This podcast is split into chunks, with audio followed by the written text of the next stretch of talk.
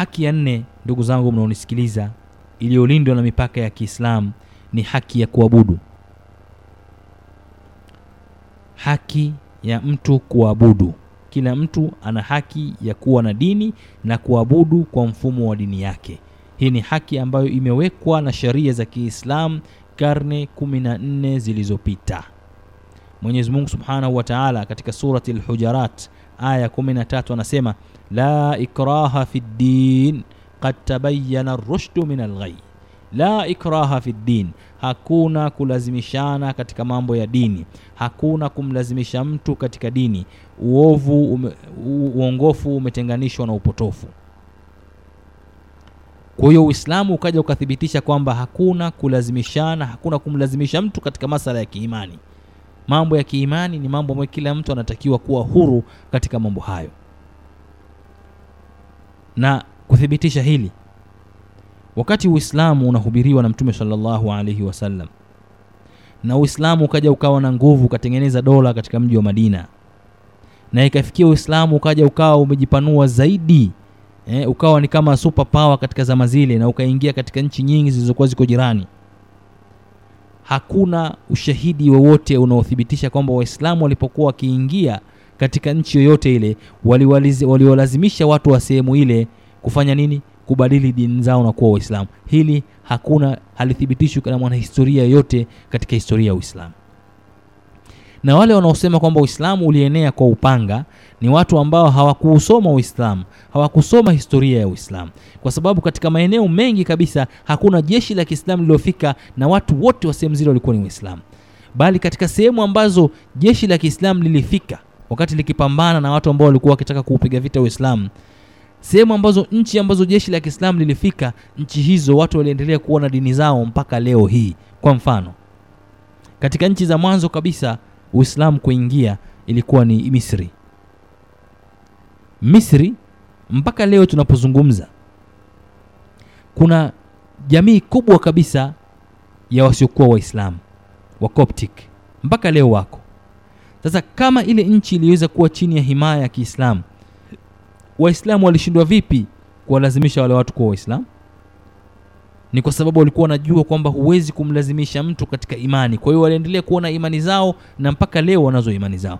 Katika nchi ambazo uislamu uliingia na kuweza kuwa ni watawala wa nchi zile ni lebanon. Lakini leo asilimia zaidi ya hamsini ya walebanoni sio waislamu.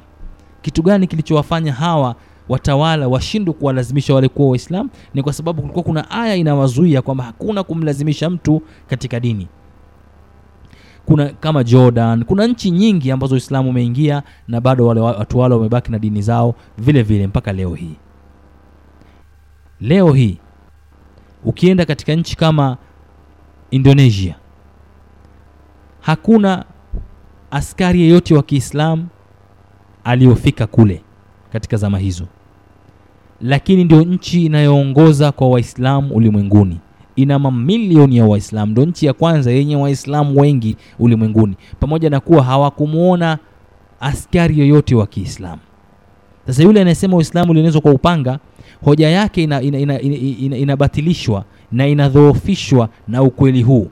Ukiangalia nchi kama malaysia ukiangalia nchi kama brunei ukiangalia nchi kama, eh, ukiangalia nchi kama za india ukiangalia nchi kama somalia ukiangalia nchi nyingi zile hakuna askari wa kiislamu waliofika kule lakini watu waliingia katika uislamu kutokana na nguvu ya hoja iliyokuwa inapatikana katika mafundisho ya kiislamu bali sio kwa sababu ya upanga kama inavyosemwa bali nchi ambazo waislamu waliingia na mapanga yao wameendelea kuwa na dini zao mpaka leo. Na nchi ambazo waislamu hawakuingia na mapanga yao watu wote wa sehemu zile wamekuwa ni waislamu. Hii ni kuthibitisha kwamba uislamu unatambua na waislamu walitambua kwamba hakuna kulazimishana katika dini. Utakapomlazimisha mtu kuifuata dini yako basi unamfanya yule mtu anakuwa ni mnafiki na sio mfuasi halali wa dini kwa hiyo huu ni msingi uliokuja kuwekwa na uislamu karne kumi na nne zilizopita kwamba hakuna kulazimishana katika dini.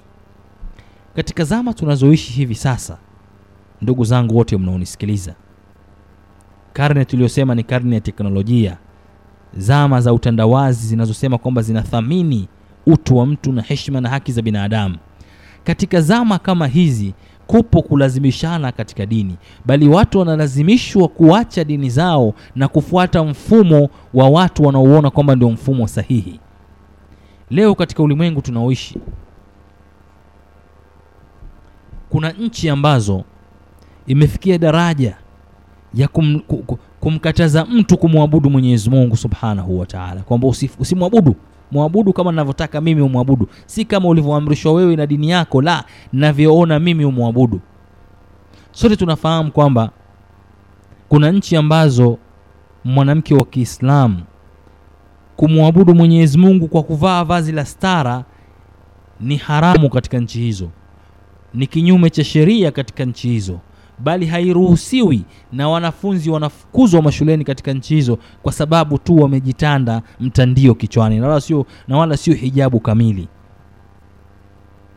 Nchi hiyo hiyo ambayo inadai kwamba yenyewe ndio inaheshimu haki za binadamu na demokrasia, nchi ambayo inaruhusu watu kufanya ushoga, inaruhusu mwanamme kwa mwanamme kuoana na wakapewa vyeti vya ndoa.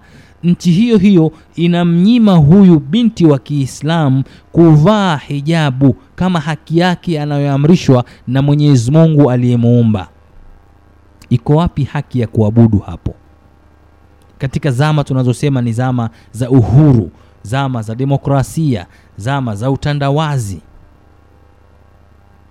na watu wakaunga mkono hatua kama hiyo. Je, huko sio kumtoa mtu katika dini yake na kumpa dini nyingine? Je, huko sio kumlazimisha afuata dini nyingine? Sasa Uislamu karne kumi na nne zilizopita ulisema kwamba mtu asilazimishwe, asilazimishwe kuacha mila yake, utamaduni wake au dini yake, kama itakuwa haina madhara kwa wengine, kwa maana kwamba kuwadhuru katika mali zao na nafsi zao, akafuata dini ambayo unaiona, awe huru na aheshimu uhuru wa watu wengine. Leo tunasema katika karne tulioendelea hii, uhuru huo unanyang'anywa. Kwa hiyo bado utaendelea Uislamu kuwa ni mwalimu wa ulimwengu katika haki za msingi ambazo anatakiwa awe nazo binadamu. Binadamu hana haki ya msingi ya kuchagua uharibifu, bali uharibifu unatakiwa upingwe. Mwanamme kumwoa mwanamme mwenzake si haki ya msingi ya binadamu. Huu ni uharibifu, kwa sababu Mwenyezi Mungu alivyoumba binadamu hakumuumba hivyo. Mwanamke kumwoa mwanamke mwenzake, hii si haki ya msingi ya binadamu. Huu ni uharibifu.